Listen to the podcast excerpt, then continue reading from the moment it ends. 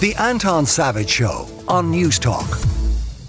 We are joined by uh, John Lee and Lauren Boland. Uh, John Lee, executive editor of DMG Media Ireland, Lauren Boland, reporter with uh, the Journal, to look at all of the news this weekend. And there is some interesting stuff relating to e scooters. There's um, a very interesting interview with Helen McEntee talking about what she sees or experience as sexism on her return back from maternity leave because she said that uh, other politicians suggested that she had effectively used her maternity leave as a way to dodge political bullets.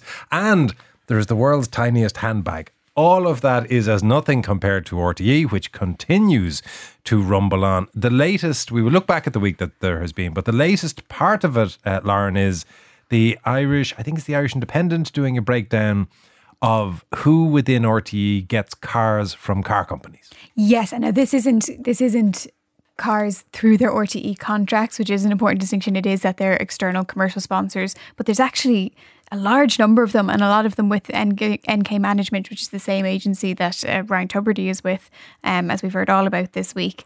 Um, so that the piece goes into kind of you know all their Instagram posts advertising these cars over the last number of years.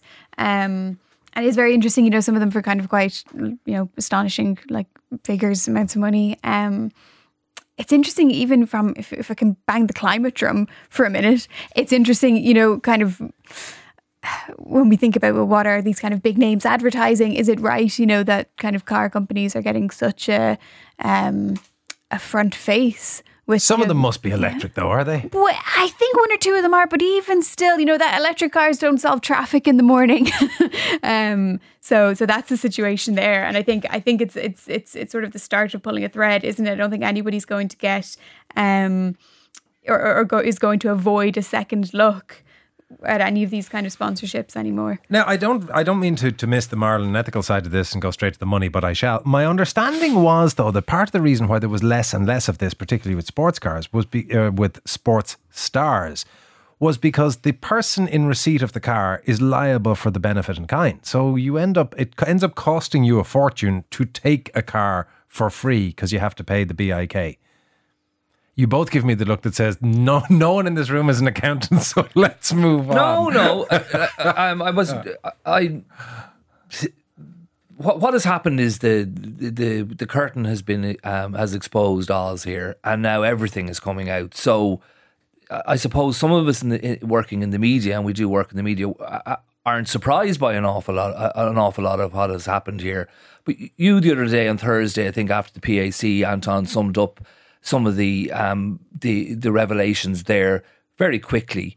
That was one day. Now we're on Saturday. Now there's a whole lot of revelations, which may seem shocking about the cars um, certain stars receive, but the macro issue still stands that stars receiving cars and the possible um, tax implications for that are part of a are a small part of what we see the massive disconnect between public service broadcasting and the commercial sector that is there in RTE. And the next step we're going to see in the uh, next steps we're going to see in the next couple of couple of weeks is the decoupling of those two um, those two side by side existing operations, which is the grossly inflated commercial wing of, of what was supposed to be a public sector broadcaster taken away, and cars, everything else, I think, are going to be a thing of the past. Um, it, it, it's extraordinary because I think, as you said, and, and you shouldn't use your best lines off air. You know, it's it's it's a combination of people we know very well, people every every home knows very well, every person in Ireland knows very well that have now moved into the political sphere, and politicians are left struggling as to how they're going to deal with this. Um, cars today, last week it was um, salaries of unknown executives. Before that, it was one really, if you think about it, small disclosure about Ryan Tubridy's secret pay, that's what that's what it is, has triggered all of this. Where does it end? Uh, read tomorrow's mail. I think we'll be describing what the government um, intends to do over the next year or so when it comes to RTE. Well, without wishing to um, use your best lines ahead of the day of your publication, I assume a core part of what the government intends to do is back to drawing board and a complete reconstituting of much of the board and management, is it? I, I, like there have been precedents in the past. I can't. Uh, this, uh, uh, this, this is me speaking now. Um, I, I can't see how anyone in a senior position in RTE over the next year or so survives. We have a new DG coming in next week, and I suppose everyone's kind of waiting for um, the, the the ghost that has not been at the banquet thus far uh, to come in and tell us what's going to happen. But firstly, a, an organisation that claims to provide a public sector um, service in Ireland, a public service um, service in Ireland, cannot continue with what we see is rampant um, commercialism, and that's going to have to be dealt with. The current the current board, from their appearances at um, the executive board at the PAC last week, don't see a problem with any of that. Therefore, in my eyes, and speaking to senior people in government, they can't continue in the long now, term. That goes to the very heart of RTE, Lauren, and is a huge threat to the organisation because if you look at the BBC, there is a tendency for us to think they have uh, have matching funding models, but they don't. The BBC is entirely licensed payer funded, and it then has a commercial wing that does things like sell magazines. So they have the Top Gear brand as case in point with cars on the TV, but the magazine is a commercial entity and they sell advertising and they do everything else on that side. RTE is different. RTE has always had the two revenue streams of license fee and advertising side by side because the long held belief has been they can't make ends meet in a small market of only 5 million people just off the license fee. So, what happens if they separate out commercial? And what I think is really disappointing about all of this is that we we should we deserve to have a really excellent public broadcaster and the value of a public broadcaster is that it should be able to do things that a privately operated station can't maybe in terms of you know producing programs that are of national interest that maybe aren't, you know, massive profit makers or, um, you know, necessarily the most scandalous or the most glamorous, but are things that are really, you know, kind of specifically Irish and that have, you know, an important kind of important something to say. And in all of this, that's what's getting lost. Um, and I think that that difference between RTE and, and the BBC is that the BBC, you know, it, it does kind of bring something unique for the people who are viewing it. And that then gives them the power to have that commercial wing that's doing these other things and is making, you know, bringing in an income stream um, in that area. Whereas here in RTE, because maybe there isn't um, maybe maybe enough ambition as people might have liked. There isn't then a sort of a loyalty to it in the way that then you can generate this income stream in this in this other area. If you, if you sort of follow my train of thought there, um, and uh, uh but but definitely this is that that that that whole conversation around the the the the, the public you know funding versus the commercial arm um, something that that's not been put to bed yet. I mean, you know, the Taoiseach was speaking quite strongly on that during the week to reporters in Brussels to you know giving his view that he he he expects they should be separated in the future. But even some of that separation of powers and, and, and the, the funding of, of public service broadcasting, there's sort of a sense that once you put the brand RTE on it, it's public service broadcasting. But the vast bulk of the output is mimicked in Virgin Media on television terms and mimicked in um, uh, radio broadcasting terms in, in Newstalk and Today FM. And what's happened over recent years, um, John, has been a shift of some responsibilities from RTE. RTE used to have the RTE Authority, which was responsible for setting broadcasting guidelines and ethics. All of that responsibility was removed from the organisation and handed to the Broadcasting Authority of Ireland. Likewise, it had the responsibility for the deployment of the licence fee in programming large chunks of that was handed to the BAI. So other organisations, Virgin Media, can go to the BAI and say, look, we would like funding to do a documentary on puffins on Inisheer, and the BAI will cough it up.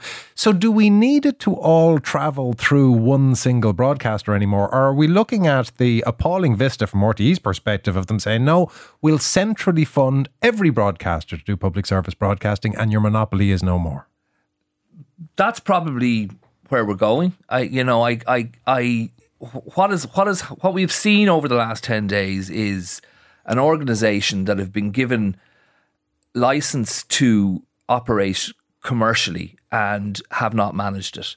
Um, you know, we've almost become used to it in the last week or so that there is a, an acceptance that, and st- I think it started with Kieran Mullally, a, for, a former star, saying that there is no business plan that supports the, the wages that their top stars are given. And when you work your way away away from that, there isn't really a commercial plan behind any of it. Clearly, then the organisation is not capable of, of managing that. Clearly, it then has to be taken off them, and then we come ultimately to a pared down public service uh, broadcaster somewhat similar. I'm not I'm not wholly familiar with how they operate, but say PBS in the United States, which now, is the only threat with that is Joe Duffy has long made a point where he says if you take what Joe Duffy did in relation to something like cystic fibrosis, one of the things he'll say is real change was made as a function of Liveline, and just objectively that is true. Now his argument is he can't bring about the heft to create change in policy terms if he doesn't have an audience that comes for entertainment day in, day out. If he doesn't have 350,000 listeners, he can make no difference. He's just tilting at worthy windmills. So that's the PBS problem, though, isn't it? And what's the point in having a public service broadcaster that nobody listens to? The journalism um, much as it's derided, um, and I, I had com- uh, conversations with politicians during the week that were deriding um, commercial um, journalism. Journalism will always exist. It it doesn't need to be state funded, and I'm I'm frankly um, wary of state funding for journalism uh, in the long term. Anyway, I don't think it works that way, and I and uh, that's another whole discussion. And I'm not going saying that RTE hasn't provided a service when it comes to journalism, but we have come to that vista now on so many things. We have come to the juncture where we have to make an awful lot of decisions about how journalism operates in the future. And to say that somehow journalism and the media and the journalism's willingness to speak to power will be will be denuded or or, or, or, or power taken away from it to pursue what it does if RTE disappears as a public service broadcaster. Accepted, but we, we've seen we've seen what happens in the states when you've got an unregulated, highly capitalist media, the kind of binary state like that. It has raced to either ends of the spectrum to the detriment of the American discourse and American politics. Absolutely, but you know, for the state then to say, right, we're going to fund a public broadcaster to do investigative journalism. Where was the investigative journalism across the board, probably in Ireland, on how RTE has been condu- conducting itself commercially. So, uh, were they going to do that? I am somehow doubtful that the, that the organisation has has proven itself to be very able when it comes to investigative journalism. The thus far, the question, of course, and is then just finally, since say 2010, the whole media landscape has changed, and it's not about television and it's not about radio it's not about newspapers, unfortunately. Social media, the internet, and online uh, journalism is taking over. And then we have to question. I'm all depressed, John. Well, no, but you know, and radio, as you know, is doing as well, is probably doing as well as it ever did. Thanks. Now but, you're talking. But but again, for us to rely on a public publicly funded um, model to do all that in in the new internet landscape, I think is is is, is a bit naive and, it, and it's proven that it doesn't work. Text asking week. how much of RTE or what RTE does is public service oriented. They are relevant these days, really. Ah, I mean, I think we tend to think of, of public service as being to do with exclusively current affairs and to do with journalism. But if you look at some of the nature programming, if you look at some of the arts programming, there is significant range of programming that is public service as it has to be said, there is in other broadcasters, including ourselves. How much danger uh, are they? Uh, is there of these top stars being poached by other channels? Well, Ronan Mullen is causing is calling for a cap on salaries. So we'll ask him that question in a couple of minutes. Um, John is right about the commercialisation of RTE, which is so far away from their editorial remit, but the lines seem to have become so blurred. Well, the model itself is intrinsically blurred because it is one half commercial and one half um, state, or rather, license fee funded. Question, of course, Lauren, is where all of this is going to go. During the week, I was speaking to the chair of the Public Accounts Committee and he said, I thought it was fairly um, striking, but he seems to believe that he can do it. He says that if Noel Kelly and Ryan Tubridy don't come in in front of the committee, he's going to force them to come in. We're going to seek that compellability. Now, can I just qualify that? I've, I've spoken to the civil servants today about this, right? And uh, it, it, it appears that we have the power to compel outside people to come, right? Obviously, legal people on each side will look at this uh, and question it. Obviously, if you don't want to come, uh, you, you would be running by your solicitor to get their take on it. But it, from what appears, from what we have, we're in new territory here, by the way. this is a very, very unusual event. That's but if I understand it, then effectively what you're saying, Brian Stanley, is that you will compel them, and the only way that they will avoid an appearance at the committee is if they manage to find a legal way to fight their way out of it. Yes, that's that's that's the intention. That's my intention.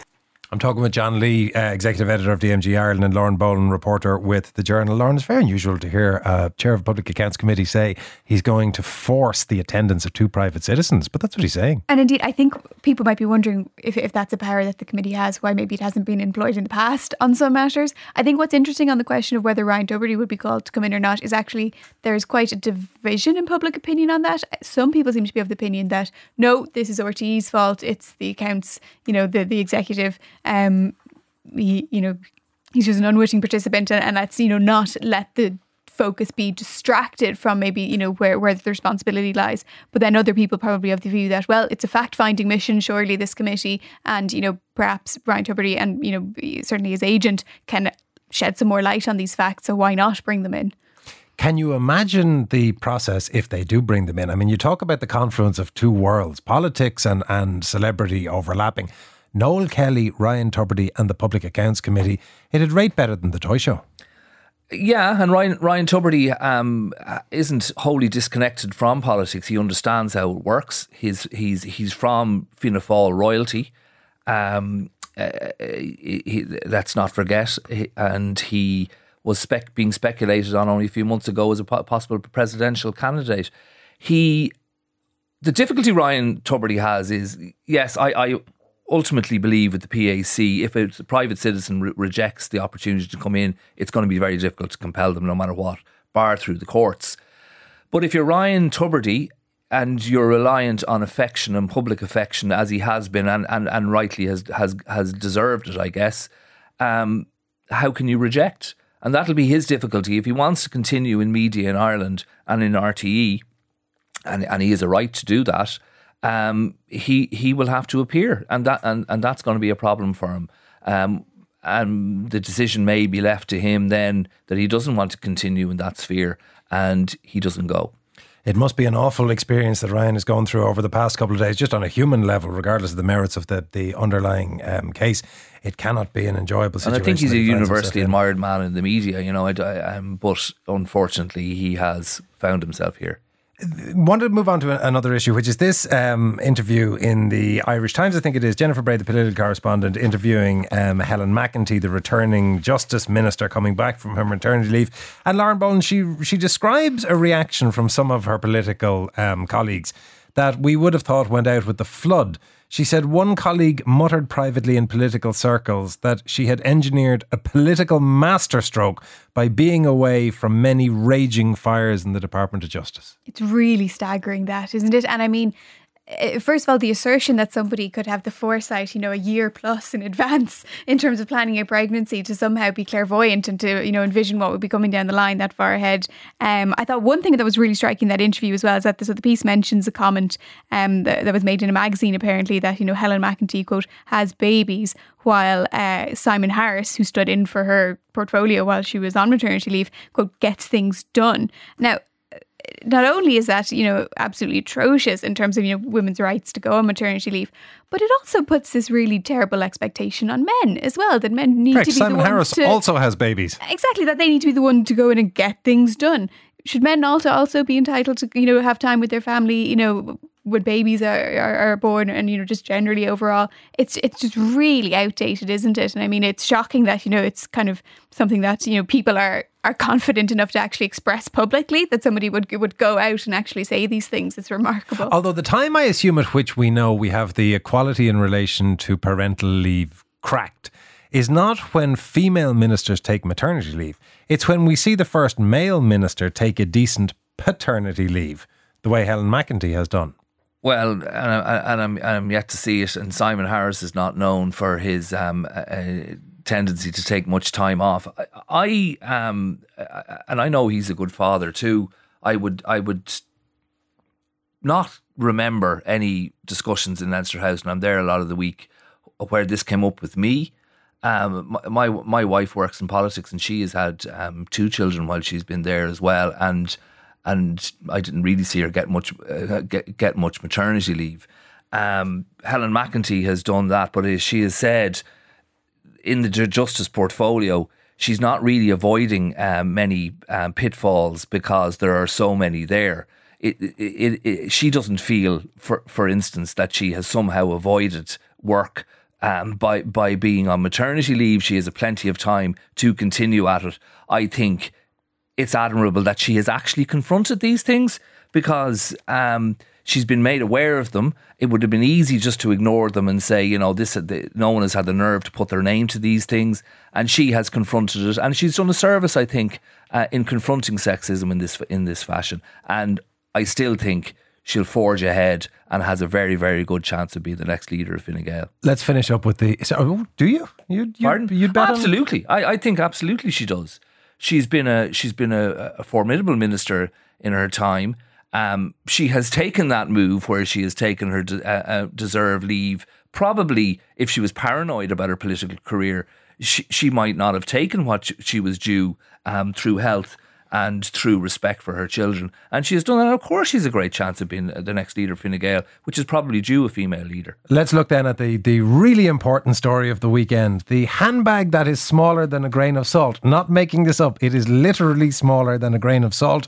Uh, that is yours for the bargain price of $63,000 because that's what it's sold for. John, are you salivating over the prospect of maybe someday being able to own a teeny tiny handbag? I, am ju- I'm just I'm conscious Sonya Lennon was on beforehand, so I'm trying to act trendy and pretend not to be um, a bit um, shocked and cynical about it. But hey, you know, I have to pretend that it's a good thing it comes with a microscope, Lauren. How can you not want a handbag that comes with a microscope? I know. And do you know what? So the, the artistic explanation that's kind of given here is is I think this is from the brand that as a once functional object like a handbag becomes smaller and smaller, its object status becomes steadily more abstracted until it is purely a brand signifier. And I think in that context, it actually makes it even funnier that somebody would spend sixty three thousand on this. It's kind of an ironic thing in that in that context. Well, if you want to see a picture of it, it is page seventeen of the Irish Indo, the world's tiniest handbag. John Lee, executive uh, editor of DMG Media Ireland, and Lauren Boland, reporter with the Journal. Thank you both very much. The Anton Savage Show, Saturday morning at 9 on Newstalk.